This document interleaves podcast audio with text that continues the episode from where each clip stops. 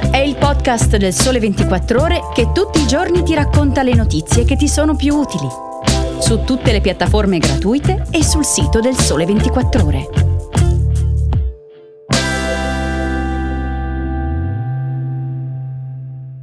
Buongiorno e bentornati a Start.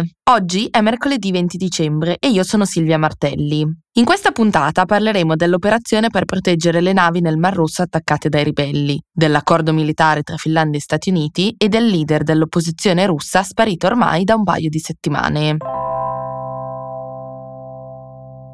Ieri all'alba il ministro alla difesa Guido Crosetto e il segretario alla difesa degli Stati Uniti d'America Lloyd Austin hanno fatto una chiamata in merito alla sicurezza nel Mar Rosso, dove gli sciiti Houthi dello Yemen stanno attaccando le navi mercantili. I due politici hanno anticipato ai prossimi giorni l'invio della fregata europea multimissione Virgilio Fasan, inizialmente previsto a febbraio. La nave sarà oltre Suez il 24 dicembre. I ribelli, sostenuti dall'Iran, hanno detto che sono intenzionati ad effettuare operazioni e attacchi ogni 12 ore alle navi che transitano nel Mar Rosso. Mohamed Abud Salam, portavoce del gruppo, ha aggiunto che prenderanno di mira solo le navi destinate esclusivamente a Israele. L'obiettivo del gruppo yemenita sarebbe quello di aumentare la pressione su Israele affinché fermi la sua aggressione e tolga l'assedio di Gaza. Gli Stati Uniti e una serie di altre nazioni stanno quindi creando una nuova forza per proteggere le navi in transito nel Mar Rosso, che sono state attaccate da droni e missili balistici lanciati dalle aree dello Yemen controllato dagli Houthi. La gravità degli attacchi ha portato diverse compagnie di navigazione a ordinare alle proprie navi di non partire finché la situazione non sarà risolta. Nella nuova multimissione le navi militari non scorteranno necessariamente una nave specifica, ma saranno invece posizionate in modo da fornire più protezione possibile. Gli Stati Uniti stanno ancora cercando di ampliare la missione ad altri paesi con le relative marine. Finora hanno aderito Regno Unito, Bahrain, Canada, Francia, Italia, Paesi Bassi, Norvegia, Seychelles e Spagna. Alcuni di questi paesi effettueranno pattugliamenti congiunti, mentre altri forniranno supporto di intelligence nel Mar Rosso meridionale e nel Golfo di Aden. La missione sarà coordinata dalla già esistente Combined Task Force 153, istituita nell'aprile 2022 per migliorare la sicurezza marittima nel Mar Rosso, Bab el Mandeb e nel Golfo di Aden. Sebbene finora la task force abbia fornito principalmente una struttura di quartier generale, l'obiettivo della nuova missione è fornire navi e altre risorse per la protezione.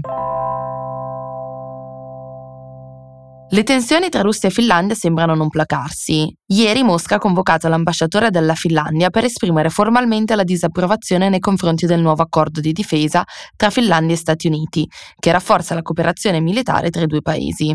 Mosca ha chiarito all'ambasciatore che non ha intenzione di lasciare senza risposta l'aumento del potenziale militare NATO lungo il confine, sottolineando che l'accordo minaccia la sicurezza della Federazione russa. Ha aggiunto che firmare l'accordo è stata una decisione aggressiva da parte della Finlandia.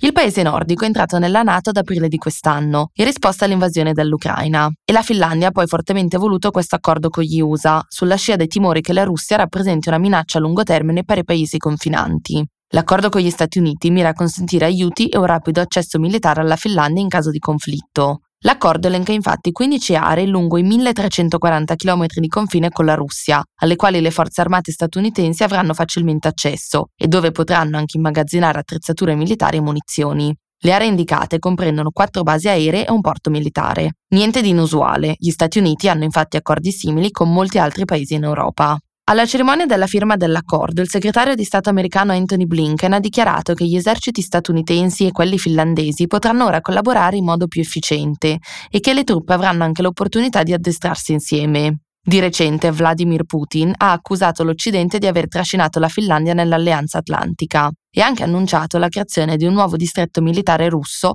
proprio a ridosso del confine con la Finlandia. Martedì la portavoce del Ministero degli Esteri russo, Maria Zakharova, ha chiarito. La responsabilità di aver trasformato una zona di buon vicinato in una zona di possibile scontro ricade interamente sulle attuali autorità finlandesi.